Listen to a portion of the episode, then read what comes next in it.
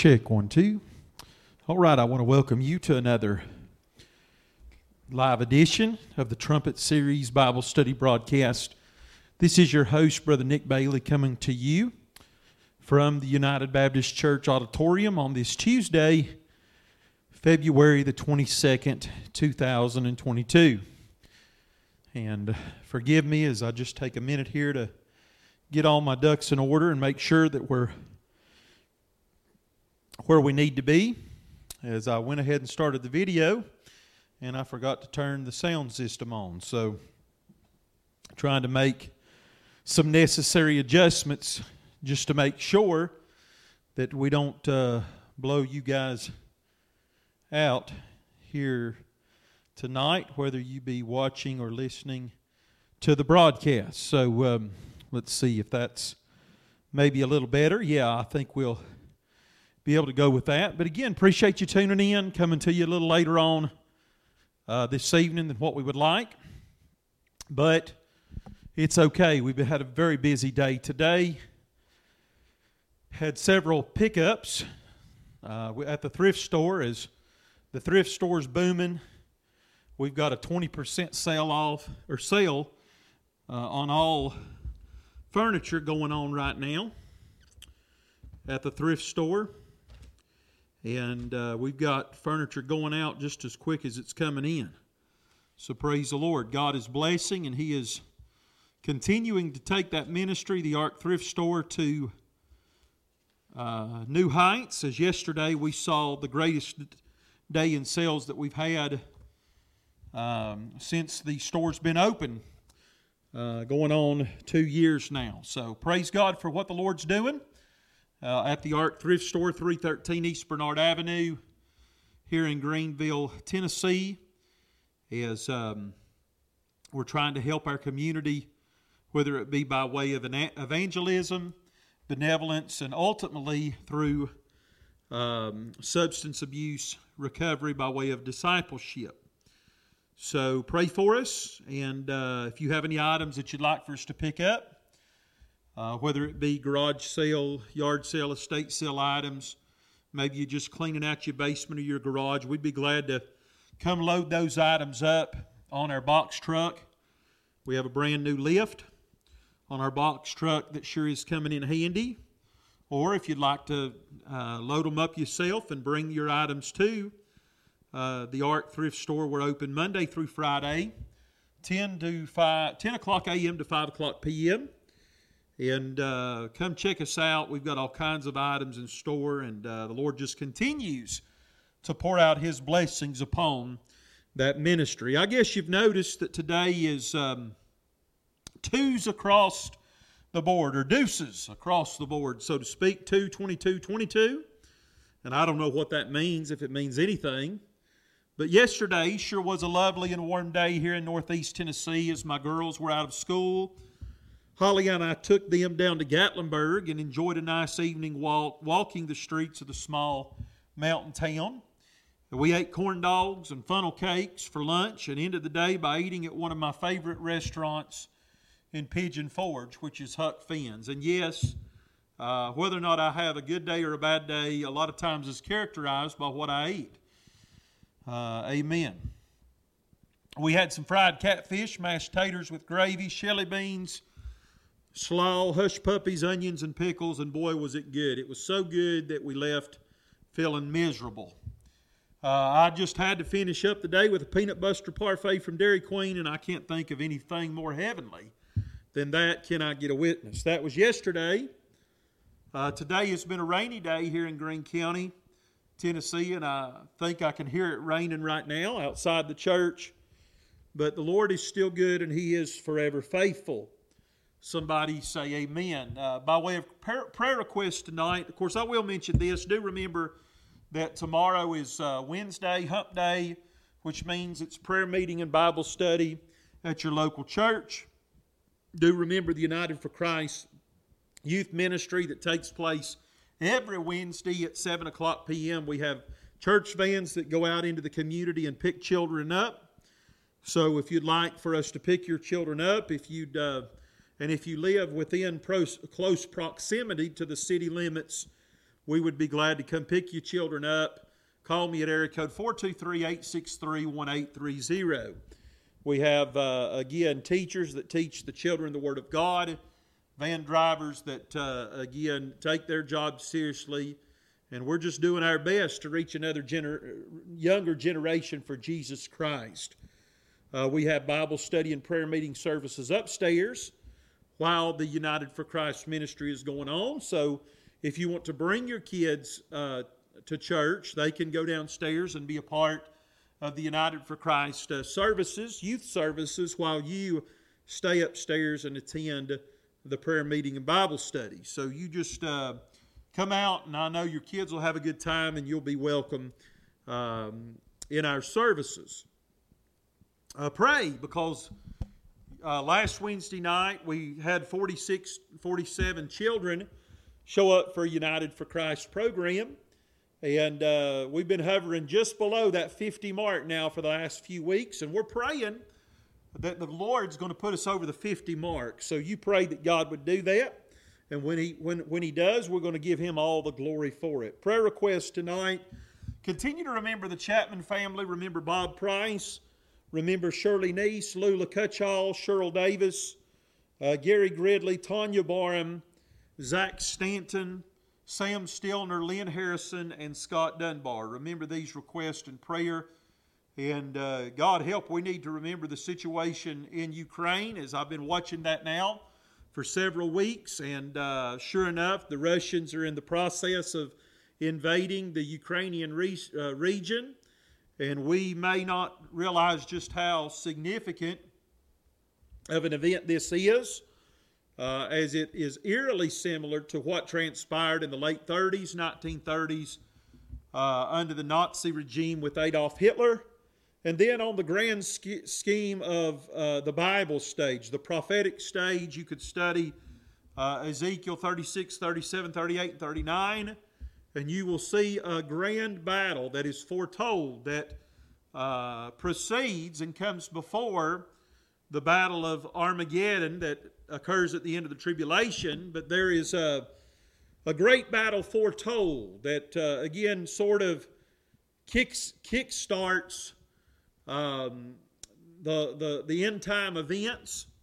And it's known as the Battle of Gog and Magog. And we won't get into that other than to say that uh, most believe that some of the great players that are mentioned in uh, that battle are Russia, uh, the Bear of the North, um, amen, Persia, Iran. You have the kings of the East, China. So many of the players that are that are uh, that are playing prominent roles in, on the current world stage are mentioned almost in exact roles uh, in the Word of God. And could it be that this invasion of Ukraine by Russia may very well uh, be the the um, the spark that lights the fuse, so to speak, uh, for the end time events that are recorded for us in the prophetic books of the Scripture. I don't know. I don't even claim. I don't claim to be a prophet, other than to be a forth-telling prophet. I don't have the ability to tell the future. No need to, because the Word of God has been completely inspired and provided to us. But boy, I tell you, either way, we ought to uh, we ought to be having a sky watch. I believe Brother Ralph Sexton currently has been doing a series traveling to different areas around the world, and he's referring to that as a sky watch. So we need to be looking towards the skies, knowing that our redemption draweth nigh. Let's go to the Lord in a word of prayer, and then we'll get right into tonight's Bible study portion of the broadcast. Father in heaven, we love you. We thank you, God, so much for another privilege we have just to uh, Lord, conduct this study. Lord, thank you for another episode, another open door, Father, you'd give to us just, just to share the inerrant truths of the Bible. Lord, I thank you, Lord, for uh, this uh, ministry that you've laid on our hearts. Thank you, dear Jesus, Lord, for the technology that you've provided to make it happen. Lord, I thank you, dear Father, for the listeners and the viewers, whether it be by Facebook, YouTube, uh, podcast, Lord, whatever it is, whatever media forum is being used to, uh, to access uh, this broadcast. I pray that you would bless it. Use it, God, to permeate the, the hearts and lives of the viewers and listeners. God, that your word might uh, be exalted, your name might be magnified. Lord, I pray that uh, you might use your word to make an eternal difference in the hearts and lives of everyone that is exposed to the Scripture today. Use me, God, today. Pray that your word might be a lamp to our feet and a light to our path. We might hide your word in our hearts that we might not sin against thee. Honor your word, exalt your son by way of your humble servant. God, if there might be one today viewing or listening who is lost, I pray that they might be saved before it's too late. In Jesus' name we ask these things. Amen. I was just about to say, you can be seated. Of course, if you're standing up and you're watching or listening, feel free to be seated if you want to.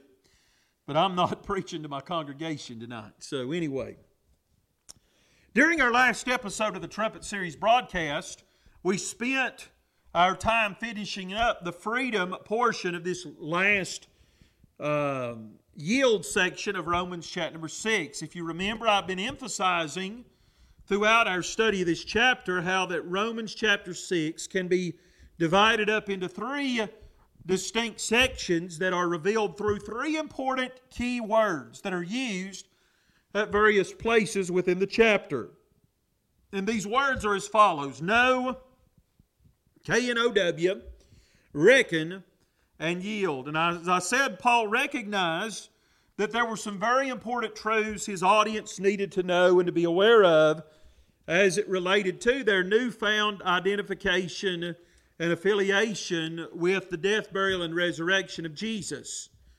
Uh, amen. And, and the first section of the chapter um, deals with these things, these questions that Paul asked regarding some things that we needed to know about ourselves uh, as it related to the resurrection. Paul also understood that it wasn't simply enough for his audience to know or to be aware of these things, but that they must also reckon or make application and implementation of the truths into their everyday lives as Christians. Again, he's not using a southern slang, so to speak, that we use here in uh, East Tennessee mountains. He wouldn't say, I reckon, so to speak, but he was saying that we need to apply these things. We need to appropriate these truths. And again, after that we knew and, and, and are made aware of the truths, uh, we need to reckon and apply them to our own hearts and lives as believers. But then the final step in the progression to having authority, dominion, and victory and over sin in our lives as born again believers is to yield ourselves to these things that we know uh, and have uh, reckoned under our account. And when we use the word yield, we're talking about a catering, a capitulation, or a concession uh, that we make towards that which we have recognized to be the legitimate authority in our lives. And specifically as it relates to the recognized authority of our lives as believers, we now have to decide and determine for ourselves whether or not we're going to yield uh, the individual members of our lives to the authority of sin and death or righteousness unto eternal uh, unto life eternal and everlasting. But within this final yield section of Romans 6, I believe there are also three words Paul uses that can serve as subdivision and subcategories within the text itself, and there is as follows. Again, all of this uh, falls within uh, the category of yield. We're yielding the members of our bodies. Uh, but these three words, again, that, that, that serve as subdividers and subsections, so to speak, they're the word favor, or grace as it is found in the text, freedom and fruit. Favor, freedom, and fruit. And so far in our study of this final section of Romans 6, we've examined the favor and the freedom subcategories. But now, I would like for us to spend our time on tonight's episode considering this final subdivision, subcategory, which can be identified by the word fruit. Again, we have favor, we have been given freedom, and now we want to see what kind of fruit spiritually we produce in our lives uh, as a result of it. But now, uh, again, I'm not totally sure, and this is not going to be the final uh, episode. Before this week's out, maybe as soon as tomorrow, I'm just not totally sure yet. But we are winding down our study of chapter number six. Chapter number six has been one of the most lengthy chapters we've discussed uh, since we began our study of the book of Romans way back in the month of September. You know, but I found that a lot of times I'm afraid the uh, Romans chapter number six is the, the one of the most um, underappreciated and under um, uh, emphasized chapters that are found within the entirety of Paul's letter to the Romans. So we're getting ready to wind chapter number six down, and we'll be moving on to our study of chapter number seven here in the next few days. So let's begin tonight, and all we're going to get through tonight is verse number 21.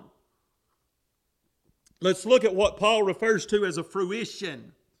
A fruition, verse 21 What fruit had ye then in those things? Here the apostle introduces this new subcategory of the yield section of our study by asking a question regarding the fruit, the crop, or the harvest that is produced by the decision we make to yield ourselves and the, and the members of our body either to the reign, uh, uh, excuse me, yielding ourselves to the reign of sin rather than the reign of righteousness in our lives as Christians. Paul is first going to talk about, um, uh, again, uh, he's talking about what kind of fruit. All right? That's kind of the, the main theme of the, these last three verses of Romans chapter 6.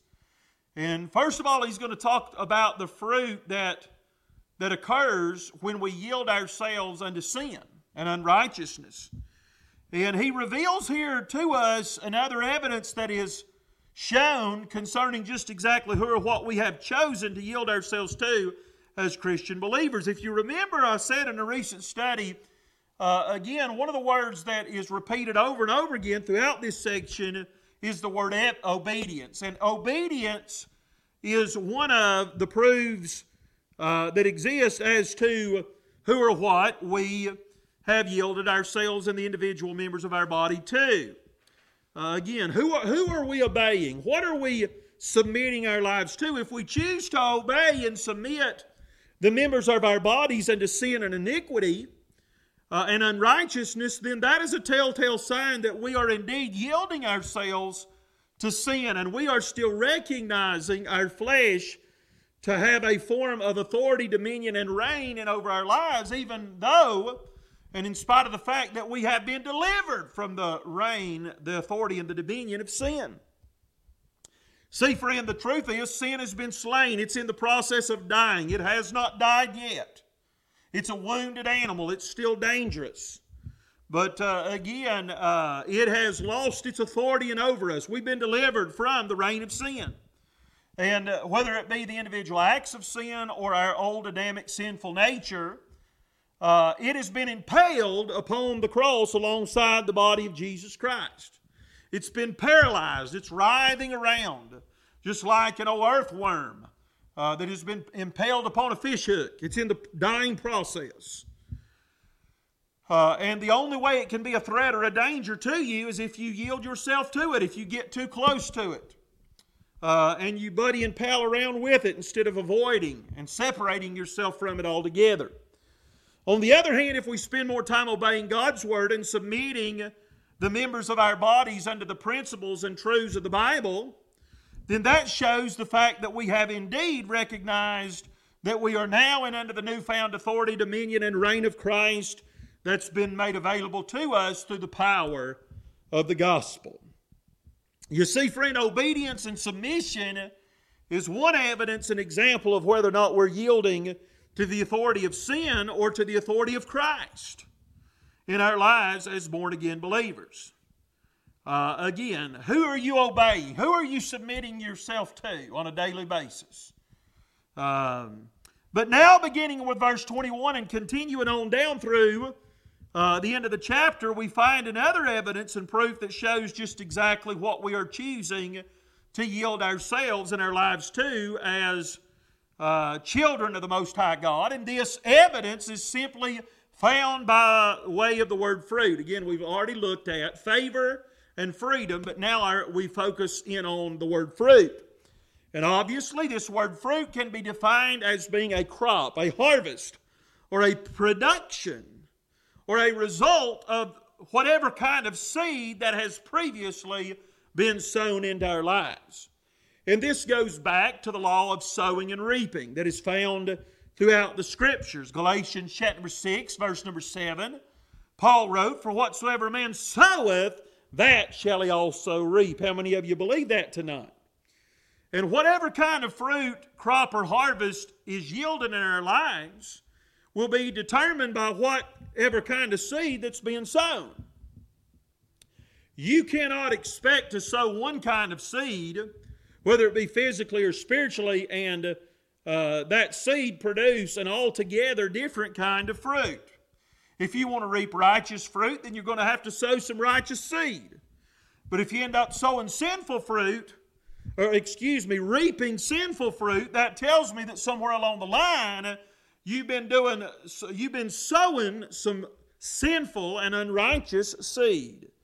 Jesus illustrates this principle and truth masterfully in his own life and ministry, where in Luke chapter number 6, verse 43 through 46, the Word of God says, uh, red letters, everybody wants to, to emphasize the, the red letters.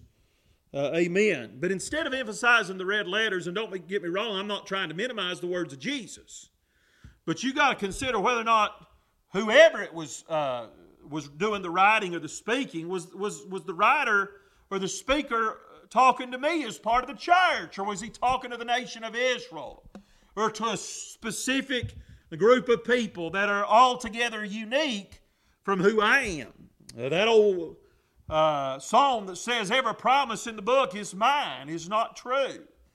Because although all the Bible is written uh, for you, for your admonition and your exhortation and your instruction, not, uh, not all of the Word of God was written directly to you. And the greatest way for you to misinterpret and to wrongly divide the Word of truth is to try to take a particular verse or passage of Scripture out of context and interpret it differently. In other words, apply it in a way other, other than and, and aside from the way it was written.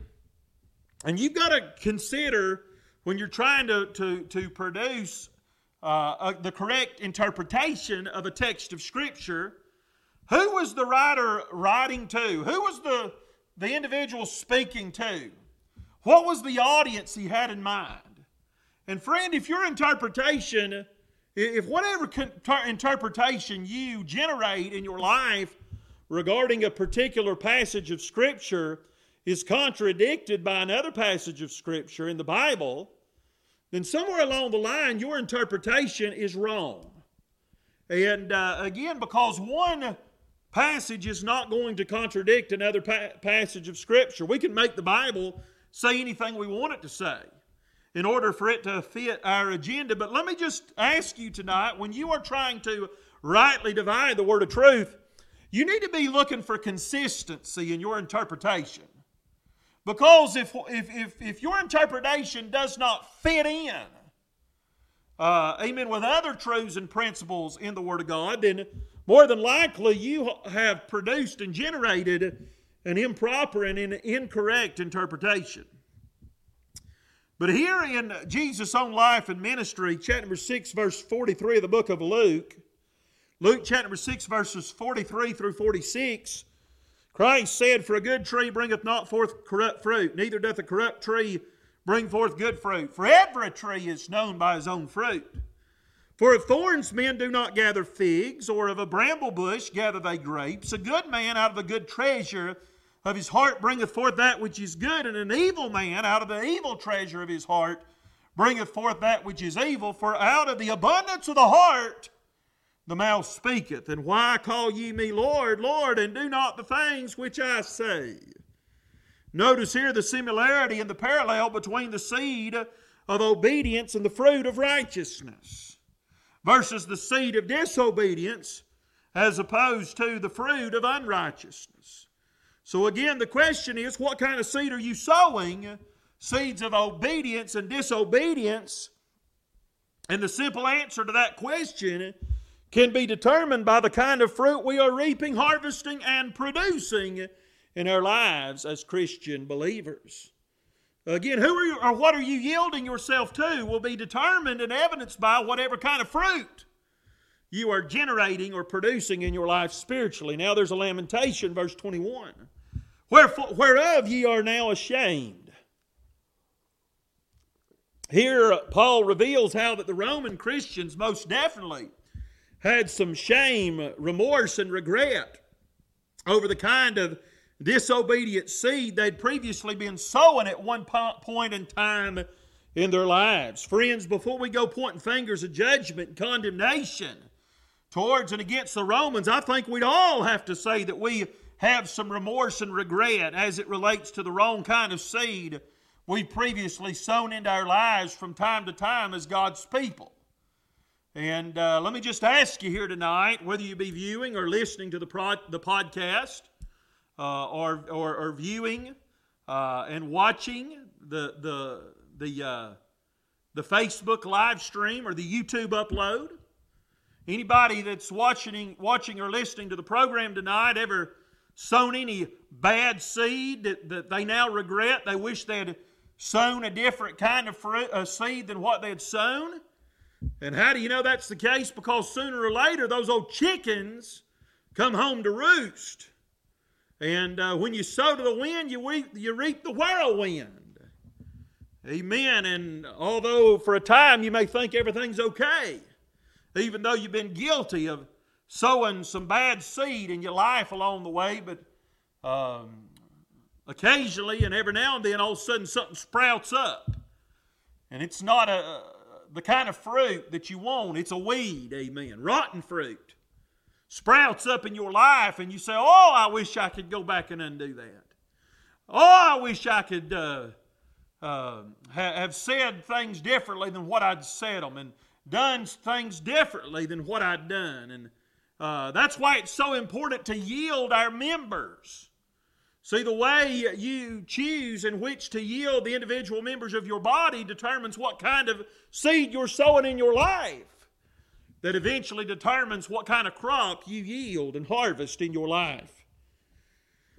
And uh, one thing about it, friend, is, uh, is uh, just as sure as I'm standing before you here tonight preaching the Word of God, sinful seed that is sown will eventually, not always immediately, but it will always, at some point in time in the future, produce and result in a harvest of sinful fruit. And that's one of the most dangerous parts. And you listen to this preacher tonight. One of the most dangerous aspects of our sowing the wrong kind of sinful and disobedient seed in our lives as born again Christians. I'm talking about the fact that the seed of our sinful choices don't always produce an instant or an immediate harvest. A lot of times, just like it takes um, time from the time you sow grass seed in your lawn, you water that seed and, and you fertilize it, and the sun shines down on it, and there for a few days, you wonder whether or not that grass seed's ever going to sprout up. Uh, but sooner or later, after a while, you start seeing sprigs of grass springing up all over your yard. And uh, as days go by, the more and more sprouts spring up. Sp- and all of a sudden, uh, what was um, a, a dry and barren looking yard all of a sudden begins to look green. And the more you water it and the more the sun shines down on it, eventually, I'm telling you, your yard produces. Uh, uh, a direct harvest that is exactly according to the kind of seed that was sown into it. I'm talking about the law of sowing and reaping tonight. But listen, sinful seed doesn't always produce immediate or instantaneous results. And because of that, we often take the process of sowing sinful seeds of disobedience lightly as if it's okay or no big deal. And if there's anything the old devil wants to do in your life, he wants you to minimize and trivialize uh, the individual acts of, of disobedience you commit as if uh, they're okay and, and uh, nothing will ever result in it negatively, so to speak, in your life. But, friend, I'm just telling you, just because the fruit of our sinful choices doesn't always sprout up immediately we somehow think we've gotten away with it and will not suffer the consequences of it. Amen. My grandma, they used to tell the story of when my mom or when my dad and his uh, brother and sisters were growing up. That a lot of times the kids would uh, disobey and, and break the rules, and uh, she didn't always whip them immediately, and sometimes she'd let them go to bed and, and fall asleep. And then, just after they had fell asleep, all of a sudden she'd wake them up, and she'd uh, amen, discipline them and chasten them with a belt or a switch, even though they thought they had gotten away with it because the discipline or the correction did not take place right after the act or the transgression was first committed. Romans chapter, excuse me, Numbers chapter 32, verse 23, the Bible tells us that we can be sure that our sin will find us out.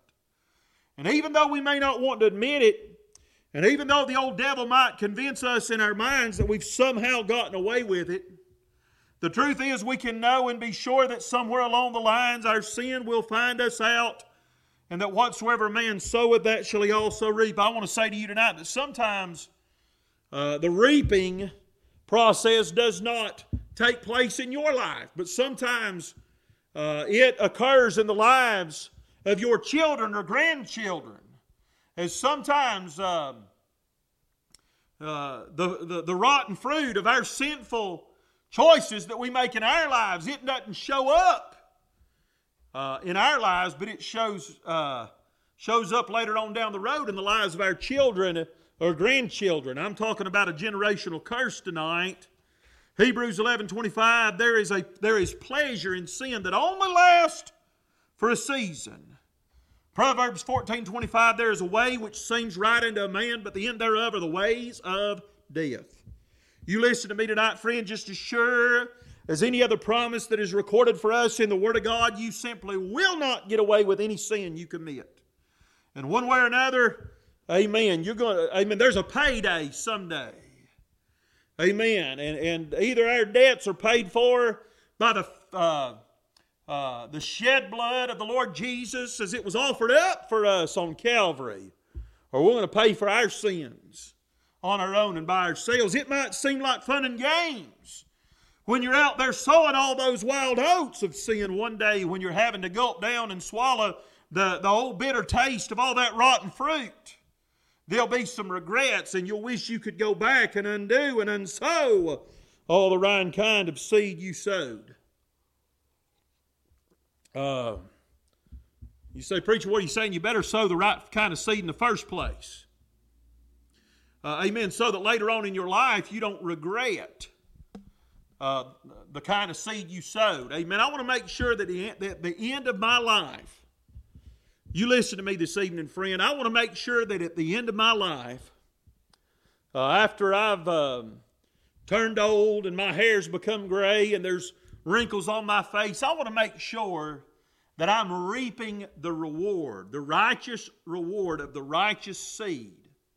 I want to make sure that I'm feasting on the righteous fruit that has been yielded and produced because of all of the righteous seed that I sowed while I was young and not the other way around. I don't want to be regretting uh, my early days and the early years of my adulthood uh, bad choices and decisions that I made as a young man uh, that are yielding a rotten harvest and a bitter crop when I become an older man. Now there's a termination. Verse 21 For the end of all those things is death. In this statement, we find a description of another one of the great spiritual laws that are found within the Word of God. In fact, it is a spiritual law that will cause Paul to make what I personally consider to be one of the most grand and iconic statements that is found anywhere within the pages of Scripture, just a couple of verses on down in our study. As we conclude our study of chapter number 6 of the book of Romans, verse 23, where the Word of God says, For the wages of sin is death. And this goes right along with the previous statement that the apostle made when he wrote about the difference between submitting ourselves under the reign of sin or the reign of righteousness. We're at the end of verse 16 of the same chapter. Paul wrote about the possibility of yielding ourselves to the reign of sin unto death. And friend, the truth is, Whether it be for the saved man or the lost man, for the Christian or the unbeliever, there is such thing as the principle of a sin unto death. And it's not preached about in our world today. Now, for the lost man, that sin unto death is spiritual, while for the saved man, it is physical in nature. And for the unbeliever, spiritual death means to be eternally separated from the presence of God as he suffers in the flames and fires uh, of a devil's hell. And friend, if you uh, reject Jesus and if you don't accept the full payment that was offered up on your behalf on Calvary, if you don't apply uh, that payment under your life's account, you're going to pay the price for your own sin. Even though the payment was made, the price was offered up, but yet you refused it, you rejected it, and as a result, you have to pay a debt that's already been paid by the shed blood of Jesus Christ. What a tragedy that is. But bottom line, when a lost person chooses to spend his life sowing seeds of sin, iniquity, and unrighteousness, even though it may be somewhat pleasurable in this life, that same lost person will end up reaping the fruit of an eternity burning in the flames of hell as he ends up separated from God, being tormented in that awful place. Friend, if you're lost here today, and it's not something we do a whole lot, but yet we do believe that this, uh, this ministry, certainly it's instructional in nature, uh, discipleship oriented, but it's also evangelistic. And our desire is to get the gospel out. And we believe God could uh, arrange things and order things to where it just so happens that somebody that's lost is listening in and tuning in and watching today's broadcast. And friend, if that's you and you don't know Jesus, you've never been born again, the blood's never been applied into your heart's account. As you either watch or listen to the trumpet series, I want to remind you that to sow seeds of sin, iniquity, and rebellion in this life means to suffer an eternal torment and hell in the world to come. And one thing's for sure, friend, for the lost man, the eternal reaping process in hell will not be nearly as pleasurable or enjoyable in the next life as the sowing process might have been in the here and now. You may be, you may enjoy, and that's right. The Bible says there's pleasure in sin for a season.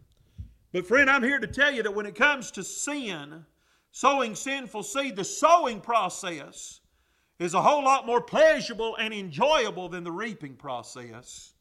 You may, you may enjoy sowing sinful seed in this life, but it'll be the opposite of enjoyment as you spend eternity being in torment and tortured for as you reap the bitter and the rotten fruit uh, of eternal death, and everlasting separation from God as you burn in the flames of hell. Let me say this here today. Spiritually speaking, the sowing process is only tempor- temporary, but the reaping process is eternal and it'll last forever. You think about, uh, I've heard that illustration of a dash, and your life is but a dash. And you look at a tombstone and you'll find two dates the, the, the date where a man's life began and the date to where a man's life ended. And uh, that sowing process consists of the dash that existed in between the date of a man's birth and the date of his death. But, friend, I'm telling you, the reaping process is the opposite of short in longevity. That reaping process is going to last forever.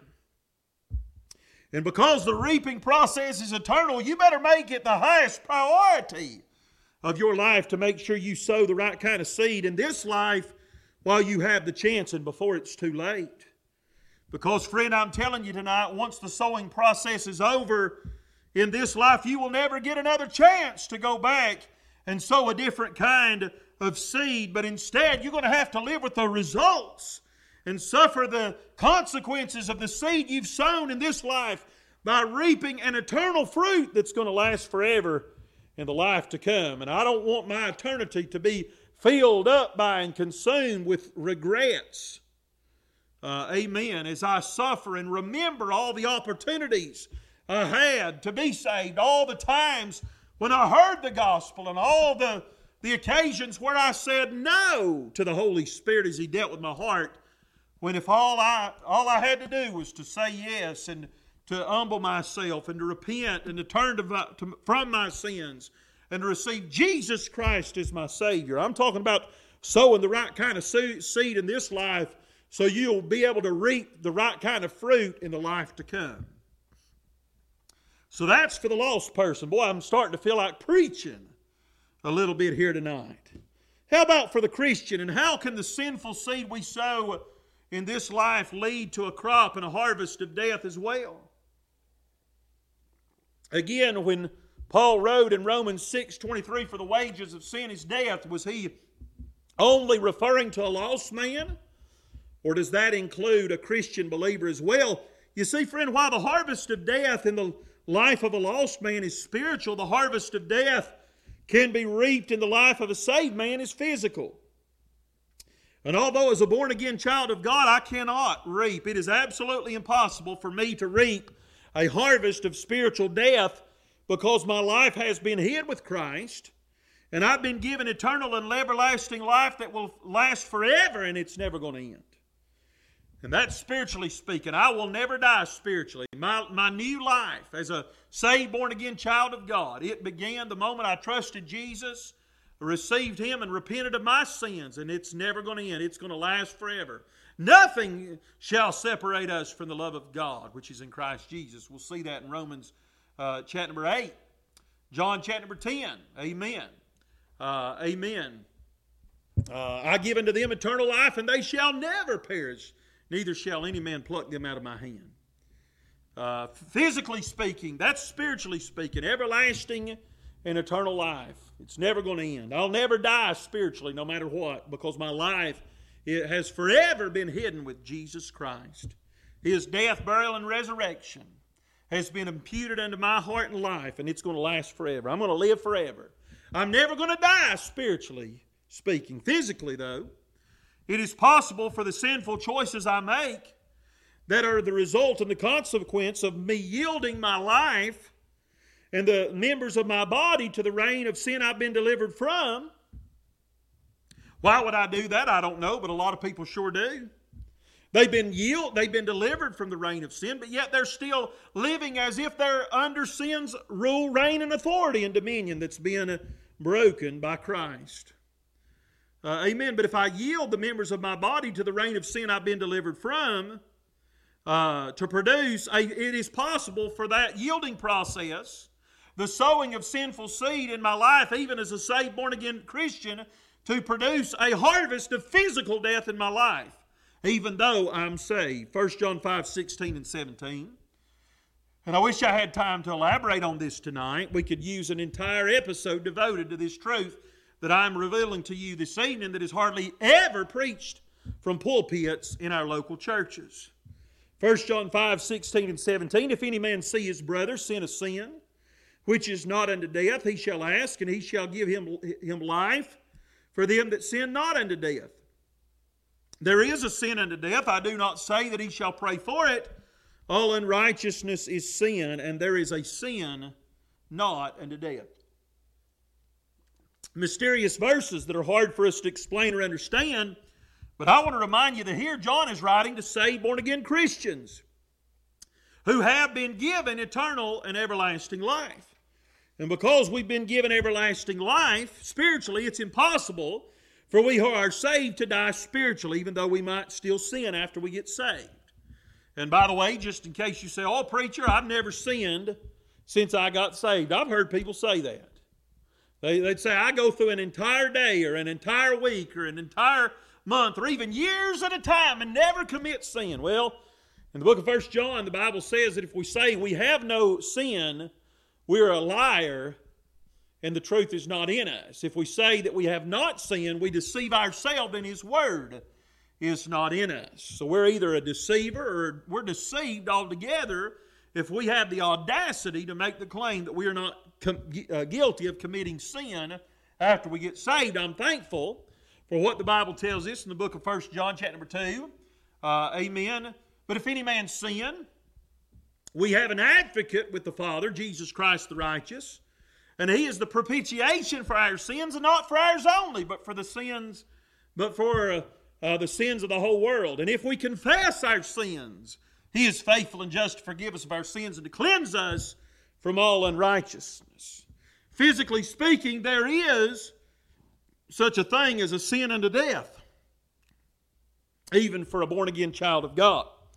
And by that I mean that it is possible for a child of God uh, or a Christian who chooses to yield himself to the authority and the dominion of sin that he's been delivered from by committing acts of disobedience. And, and again, I would say that this is not an occasional, uh, accidental uh, falling into sin. I'm talking about a habitual or a repetitive practice, continuing to sin over and over again in spite of the convicting of the Holy Spirit of God in your hearts when you continue to do that. And when, when you are uh, guilty of, in, in essence, trampling under your feet uh, the blood of Jesus Christ, making blasphemy, utter blasphemy of His blood, and despising His grace, and literally spitting in the face of God's grace that was imparted into your life. If you're if you have the boldness and the courage and the audacity to do such a thing without taking any thought of the fruit or the, the, the consequences or the results of it, friend, I believe you are in danger uh, of committing a sin that might end up being unto death in your life uh, physically. Now, I want you to listen to me tonight, friend. Physically speaking, even though we're saved, we're still going to die. Unless the rapture occurs uh, prior to our physical death. Uh, amen. I'm looking for the rapture. Amen. But whether it be by death or by way of the rapture, one way or another, I'm headed home. I'm going to heaven because my life spiritually is hid in and through the life of Jesus Christ. And apart from the rapture of the church, one day we're going to die as it is appointed unto men once to die, and after this the judgment. Amen. Physical fruit or physical death does not uh, cease to exist at the moment of our salvation. If that were the case, then none of us would die. None of us who are saved would die physically. Physical death, you listen to me tonight, friend, is still a fruit, it's a byproduct, and it's a consequence of sin that we've committed in this life, even though we've been saved by God's amazing grace. Spiritually, I'm never going to die physically unless Jesus comes back prior to the event. One of these days, I'm going to draw my last breath and I'm going to die just like every man who's come before me has.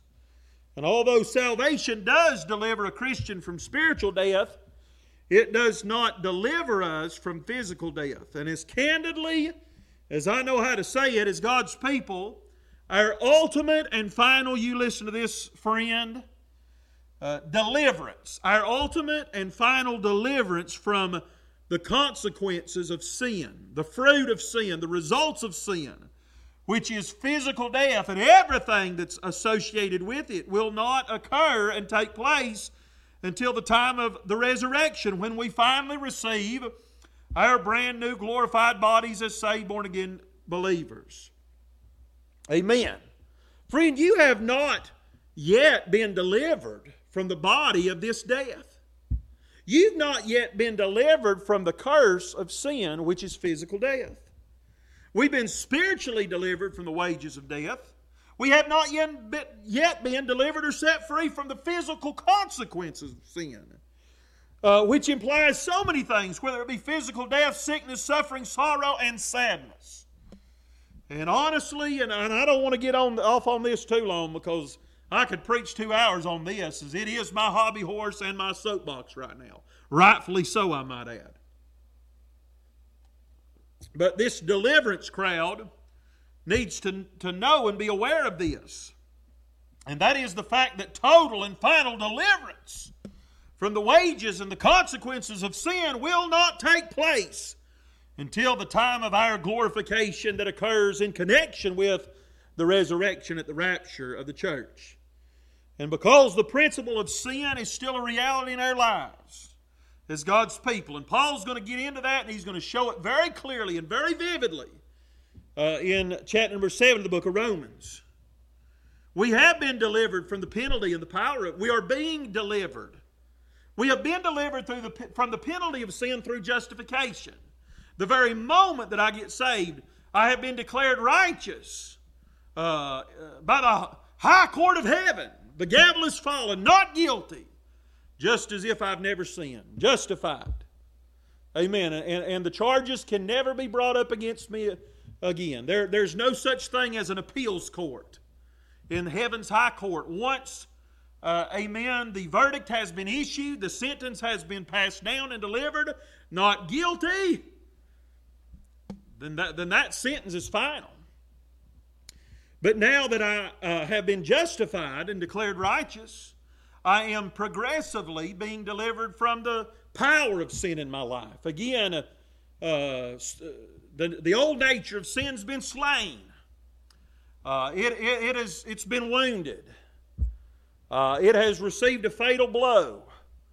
Uh, my flesh was nailed to the old cross, the, the old rugged cross, alongside the body of Jesus.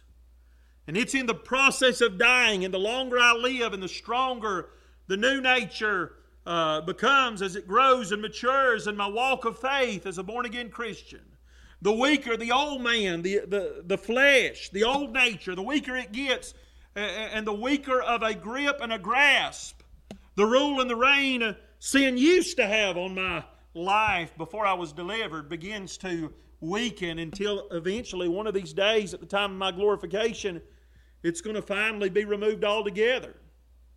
One of these days, I'm going to be glorified. I'm going to receive a brand new glorified body. I'm going to be uh, forever and finally be delivered from the very presence of sin in my life. And not just the presence of sin, but also the curse, the consequences, and the fruit of sin, which is death. But because we've not been delivered yet, we're in the, proce- the process of being delivered from the, uh, the power of sin. One day we're going to be totally and finally be delivered from the presence of sin physically speaking, the consequences and the fruit of our sin are still in effect and still have a limited realm of authority and power and over, over our lives, even though we've been converted. And what that means is that in this life, physical deliverance from the wages and consequences of sin are not always in accordance with the will of God. And physically, physically speaking, because you are still a sinner and because you still occasionally do commit sin in your life as a born again Christian, God still holds the right and even the responsibility to still allow you uh, to uh, continue to suffer the temporary consequences of your sin physically in this life. And you can't blame Him for it, for allowing to you, you to suffer, because the truth is you're guilty. And you deserve, and I deserve to suffer uh, the consequences of sin. I'm telling you, friend, if I got what I deserve for the life that I've lived since I got saved. I'd split hell wide open. It's only by the grace and the mercy of God that I've not been condemned, but I've been declared righteous. But still, because I still live in the old body of this death, the curse of sin is still relevant. One of these days, I'm going to die physically. And because the curse and the consequence of sin has not been removed, sometimes it is according to the holy will of God for Him to allow me to suffer and for me not to be delivered. Amen. From the fruit of my sin. One day, at the time of the resurrection, when I finally do receive my brand new glorified body, when the curse of sin is removed and is totally and forever put out of my life, I will no longer suffer the effects of sin in my life in heaven and throughout eternity. Aren't you glad when you get to heaven that, that the curse of sin will finally be removed? Well, wouldn't you be disappointed if you got to heaven and you started getting sick and you started suffering pain and discomfort in your body? Wouldn't you be disappointed if you got to heaven and you found hospitals or nursing homes or funeral homes, all of which are uh, vivid demonstrations and illustrations of the curse of sin that still uh, has fallen upon God's creation. But when we get to heaven, the curse of sin will finally be removed throughout all eternity. And because of that, there'll be no more sin. No sin will enter heaven. But you know what? That, that doesn't mean that you've got to live your life sinless in this life in order to get there, because if that were the case, then none of us would make it. Because none of us are worthy. We're all guilty, even after we get saved. But when I get to heaven, I'm going to be delivered from the body of this death. The curse is going to be removed, and there will be no sin in heaven. Neither will be there be any suffering, no sadness, no sorrow, no separation, and no, most of all, no death. All of these are natural curses and consequences of sin. Friend, in this life, all of these things, they are simply the natural fruit, the result, and the consequences of sin we have and continue to occasionally commit in this life, even after these things. But in heaven, all of these things, whether it be sadness, sorrow, suffering, sickness, separation, deformity, disease, disability, and even death, in this life, they are fruit and results of the sinful seeds we've sown all throughout the course of our lives whether it be before or even after we got saved, and it may not be our sin. Amen. It may be Adam's sin if you're looking for somebody to blame for all of these things sickness, sorrow, suffering, separation, sadness, death, disease, deformity, disability. Uh, whatever D or S you want to put on the ending. If you're looking for somebody uh, to blame, look no further than Adam, the first man who sinned. And as a result of his first sin, he introduced not only the seed of sin, but the fruit and the result of sin. Uh, he introduced death into the entire human race. And all these other things, the S's and the D's, are simply more consequences of the curse of sin. Uh, amen. Sin is the reason. You know, people say, well, why do Bad things happen to good people. Well, the, the truth is, there ain't no such thing as a good person. There is none righteous, no, not one. For all have sinned and come short of the glory of God. And because we're all sinners, we all die. We're all guilty. We all deserve to die and suffer and experience sorrow and disease and death and di- di- disability and deformity and all these other uh, things that, are, that can be attributed as curses and consequences of sin. And I know that that doesn't fit into the convenient, sensational. You listen to me preach tonight. That doesn't conve- that didn't fit into the convenient, sensational, dramatized, experience-driven narrative of the deliverance crowd of our day. But yet, regardless of what some, uh, amen, immoral, dishonest, uh, de- uh, you know, uh, man that, cons- that, that uh, consults with demons and devils to determine the will of God.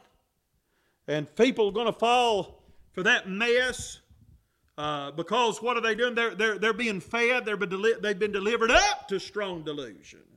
They're a part of the, the great falling away. Amen. They're being led astray by false prophets. Amen and imposters. The devil has infiltrated the church of the living God, and he's imitating the truth by giving God by feeding God's people a lie that they're swallowing up as if it were just like candy. I'm talking about the false doctrine of deliverance. Amen. God has not promised you deliverance in this life, friend. The wages of sin is still death the rotten fruit of death that so often sprouts up into our lives, even as saved, born again believers, after we get converted, is the natural curse, the natural result of the law, and the curse of sin that will continue to dwell in our hearts and lives unto the day of our glorification. You say, Preacher, what's your point? And I'm trying to wrap this up tonight. Very simply, it's not always God's will to deliver you from a particular curse or consequence of sin that may somehow sprout up in your life from time to time. And sometimes it is according to the purpose and plan of God for His people, for Him to allow you to suffer rather than to be delivered. Suffering is a part of the plan of God. Sickness is a part of the plan of God.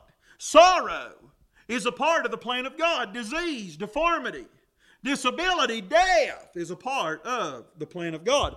Uh, again, I believe it's to the church at Thessalonica, Paul wrote that and, and reminded them, uh, amen, uh, that they were appointed to those afflictions. We are to rejoice in tribulations also. We are to embrace the sufferings and the afflictions and the persecutions of this life.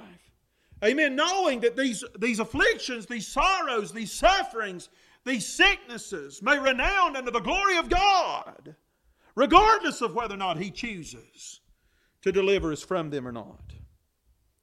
Amen. It may just be according to the plan of God to righteously and justifiably allow us to suffer as some form of fruit, consequence, and result of our sin. Now, listen, don't put words in my mouth. I'm not saying the reason you've got cancer is because of some particular uh, uh, wicked sin you've committed earlier in your life. I'm not saying that.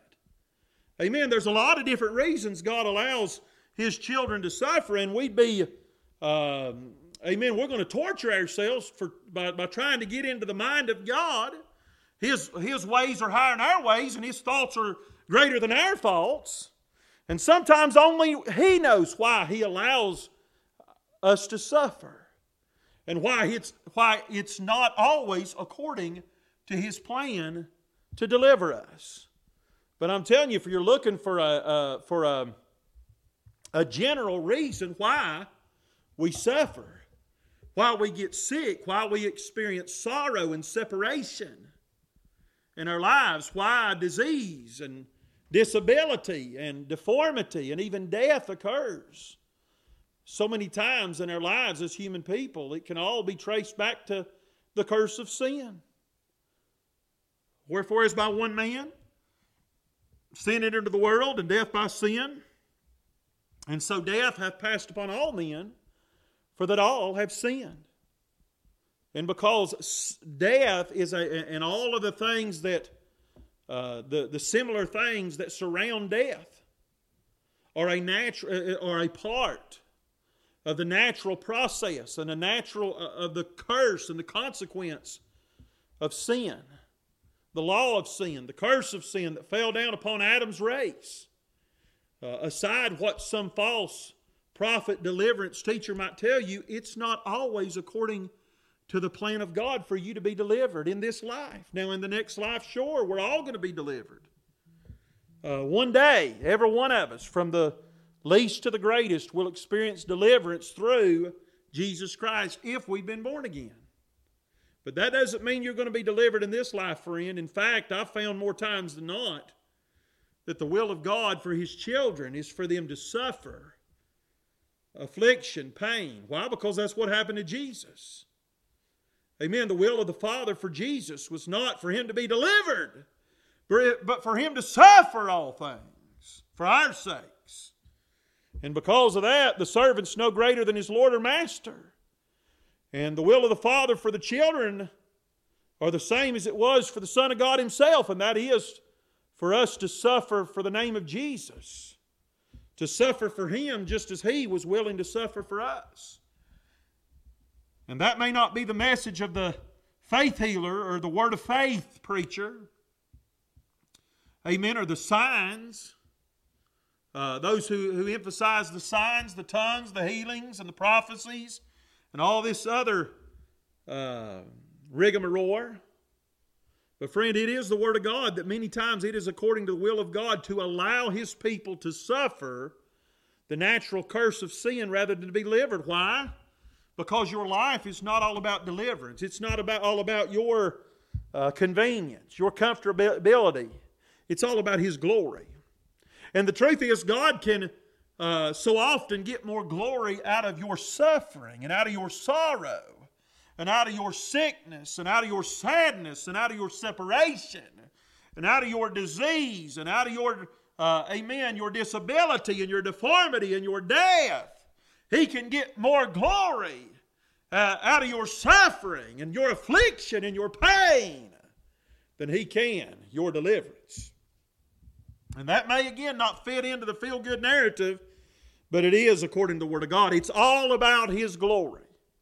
And if you just get that, you cannot have a proper understanding of doctrine or theological truth unless you understand the most basic thought of all, And that is, it is not about you. It's not even about your salvation.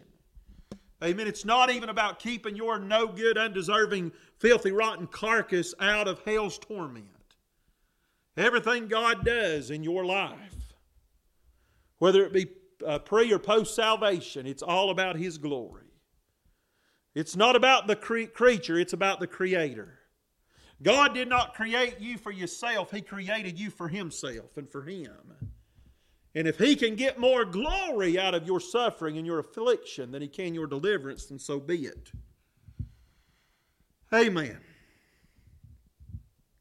So, bottom line, when it comes to deliverance, when some name it, claim it, when some word of faith false preacher tells you it must be God's will for your life to deliver you from whatever kind of suffering you may be facing, take him to the Word of God and show him how that suffering is a consequence of sin's law and curse that still dwells within us. And because of that, it may not be according to the will of God for you to be delivered, but instead to allow you to suffer. But praise the Lord and hallelujah to the Lamb. Well, before I get that, let me say this.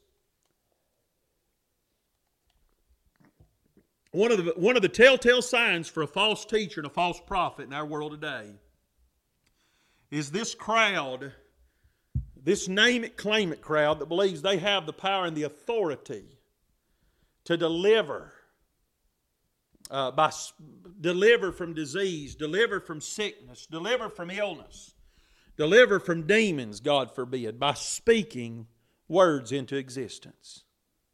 That's heresy. That's blasphemy. Why? Because there's only one that's ever been able to speak things into existence, and it's not my word, it's not your word, or some false prophet or preacher's word. Amen. It's God Himself. He spoke the worlds into existence. Amen. And this idea, this ideology, and this philosophy that, that you and I can become little gods. That's what the devil told Eve way back into the early on in the garden. Ye shall be as gods. You can be like him. You can know more than what he intended for you to know. You can do more than what he intended for you to be.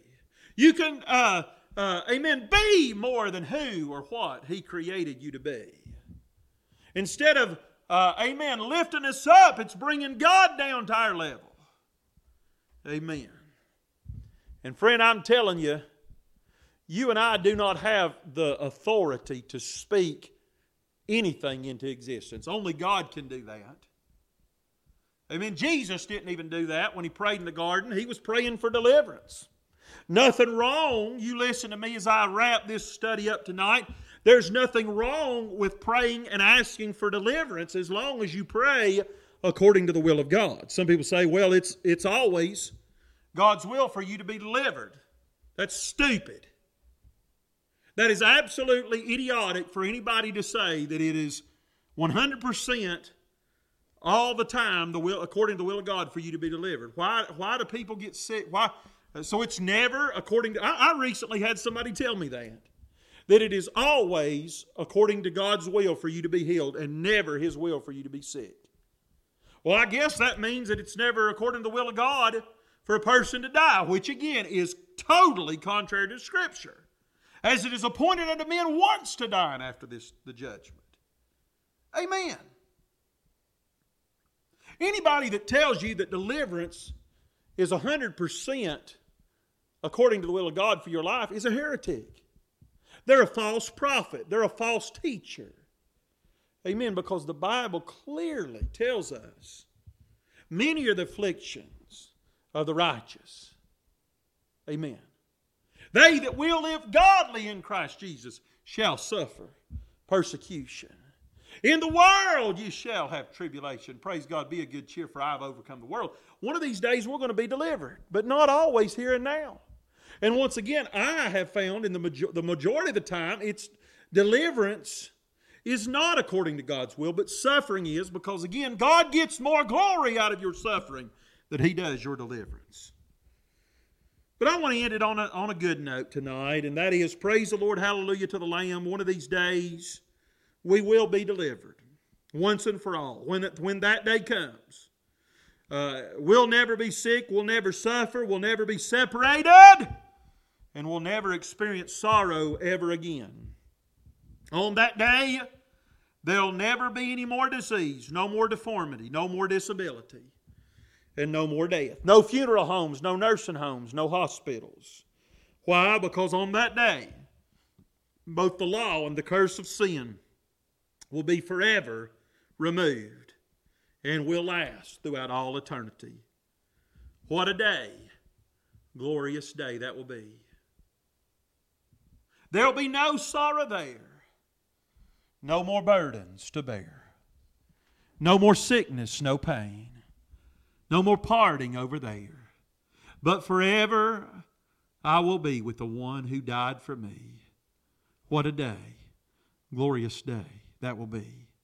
Keep your eyes on Jesus. Don't listen to the false preaching and the false narrative of the deliverance crowd that's giving, trying to give you a false hope lead your soul astray so that they can make merchandise of you and take advantage of you.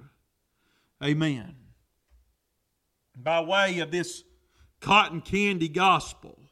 Do you know the deliverance gospel is, is, is pretty much equal to that uh, of the uh, prosperity gospel? Same thing, just different verse. That's right. Just like Amen. The prosperity crowd tell you it's always God's will for you to be wealthy and to be healthy. I mean, the deliverance crowd's telling you the same thing. All you have to do is speak it and let it be so. Claim victory and claim, claim deliverance and over cancer in the name of Jesus. Claim deliverance and over your disease and over your suffering. And never one time do they mention if it be God's will. I want to remind you, and I know I should have shut up 30 minutes, minutes ago, but I'm on a roll right now. Paul asked the Lord three times, and I don't believe he was sinning when he did it. I believe he was desperate. You know, the truth is, people who are sick, people who are suffering, people who are experiencing sorrow and sadness in their life, diseased, a deformity, disability. Amen. If you hurt bad enough and you experience enough, your life ends up in enough shambles and you're going through enough pain and problems, you'll be become desperate enough to do just about anything. And that's why this deliverance, these deliverance preachers are so dangerous, is because again, they are extorting, they are making merchandise out of, and they are taking advantage of innocent people who are desperate for deliverance. Amen. That's right. Paul was so desperate that he asked the Lord three times for deliverance. But you know what God said?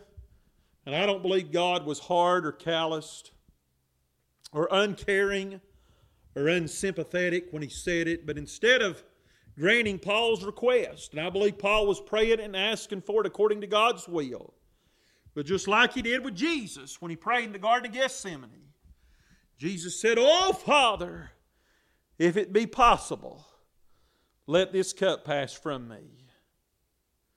But then he said, Nevertheless, not my will, but thine be done. Did you know right there is a perfect example of the way we ought to pray when it comes to being delivered from our problems and our afflictions and our sufferings?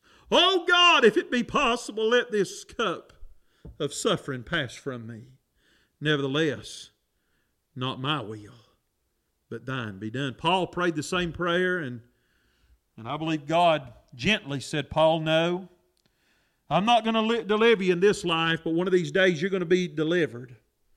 Ultimately and finally, you're going to be delivered into to the presence of my glory. You're going to be changed. The curse of sin's going to be removed. You'll never hurt. You'll never be sick. You'll never suffer again. No more pain, no more problems.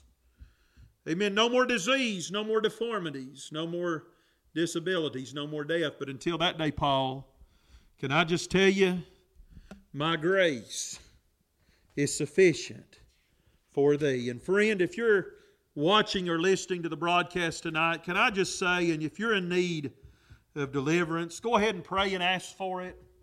Nothing wrong with asking your pastor to to anoint with you, anoint you with oil, and to pray, asking humbly for deliverance. Don't command it, don't demand it, but Ask it in an humble, a meek, and a contrite way. Amen. But it could be when you do, the Lord might say, No, friend. No, my child, I'm not going to deliver you in this life. One of these days, I'm going to deliver you.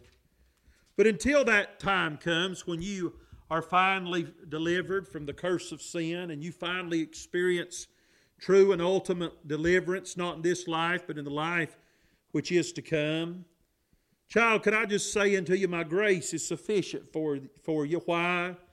Because my strength, the strength of God, is made perfect through your weakness. And then why don't you just respond the same way Paul did when he said, 2 Corinthians 12 9, Most gladly, therefore, will I rather glory in my infirmities that the power of Christ may rest upon me. I take, therefore, I take pleasure in infirmities, in necessities, in reproaches, in persecutions, and in distresses for Christ's sake. Notice he didn't say anything about deliverance. He said, For when I am weak, then am I strong. Heavenly Father, I love you tonight, and I thank you for the strength and the grace you've given me to preach this message. And boy, just how, Lord, I wasn't looking for it, I wasn't asking for it, but Lord, it is so applicable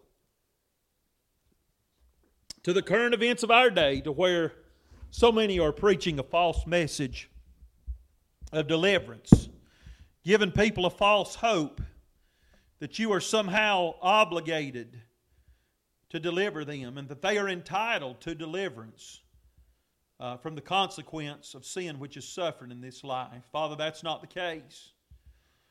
Lord, that's a false gospel. Lord, a gospel of deliverance rather than a gospel of salvation.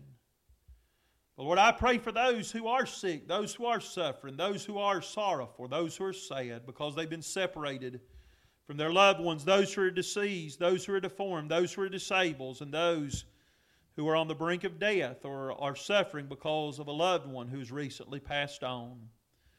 Lord, I pray that you'd comfort them. I pray that you'd make your presence real in their life, give them sufficient grace that they need. And God, if it be thy will, God, would you see fit to bestow deliverance upon their lives? Lord, I wouldn't dare command it. Lord, I wouldn't dare demand it from you. Lord, I wouldn't be presumptuous and uh, trying to claim authority in my name. Lord, you're the only one who has the power to speak things into existence. Uh, Lord, I pray if it be thy will, would you deliver those who are in need. But God, Father, you know what we need more than we do.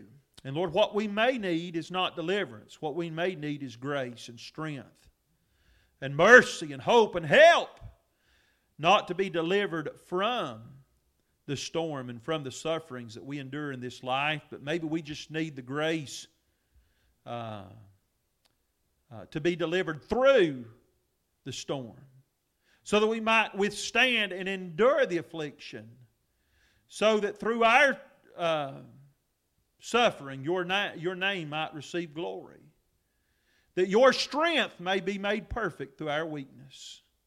Lord, trust, uh, help us to trust you to get us through whatever uh, measure of suffering or sickness or sorrow or sadness that may uh, fall upon our lives. And Lord, help us. Lord, I pray it whet our appetite and cause us to have a greater hunger and thirst and desire for heaven. Lord, the truth is, heaven sounding sweeter all the time.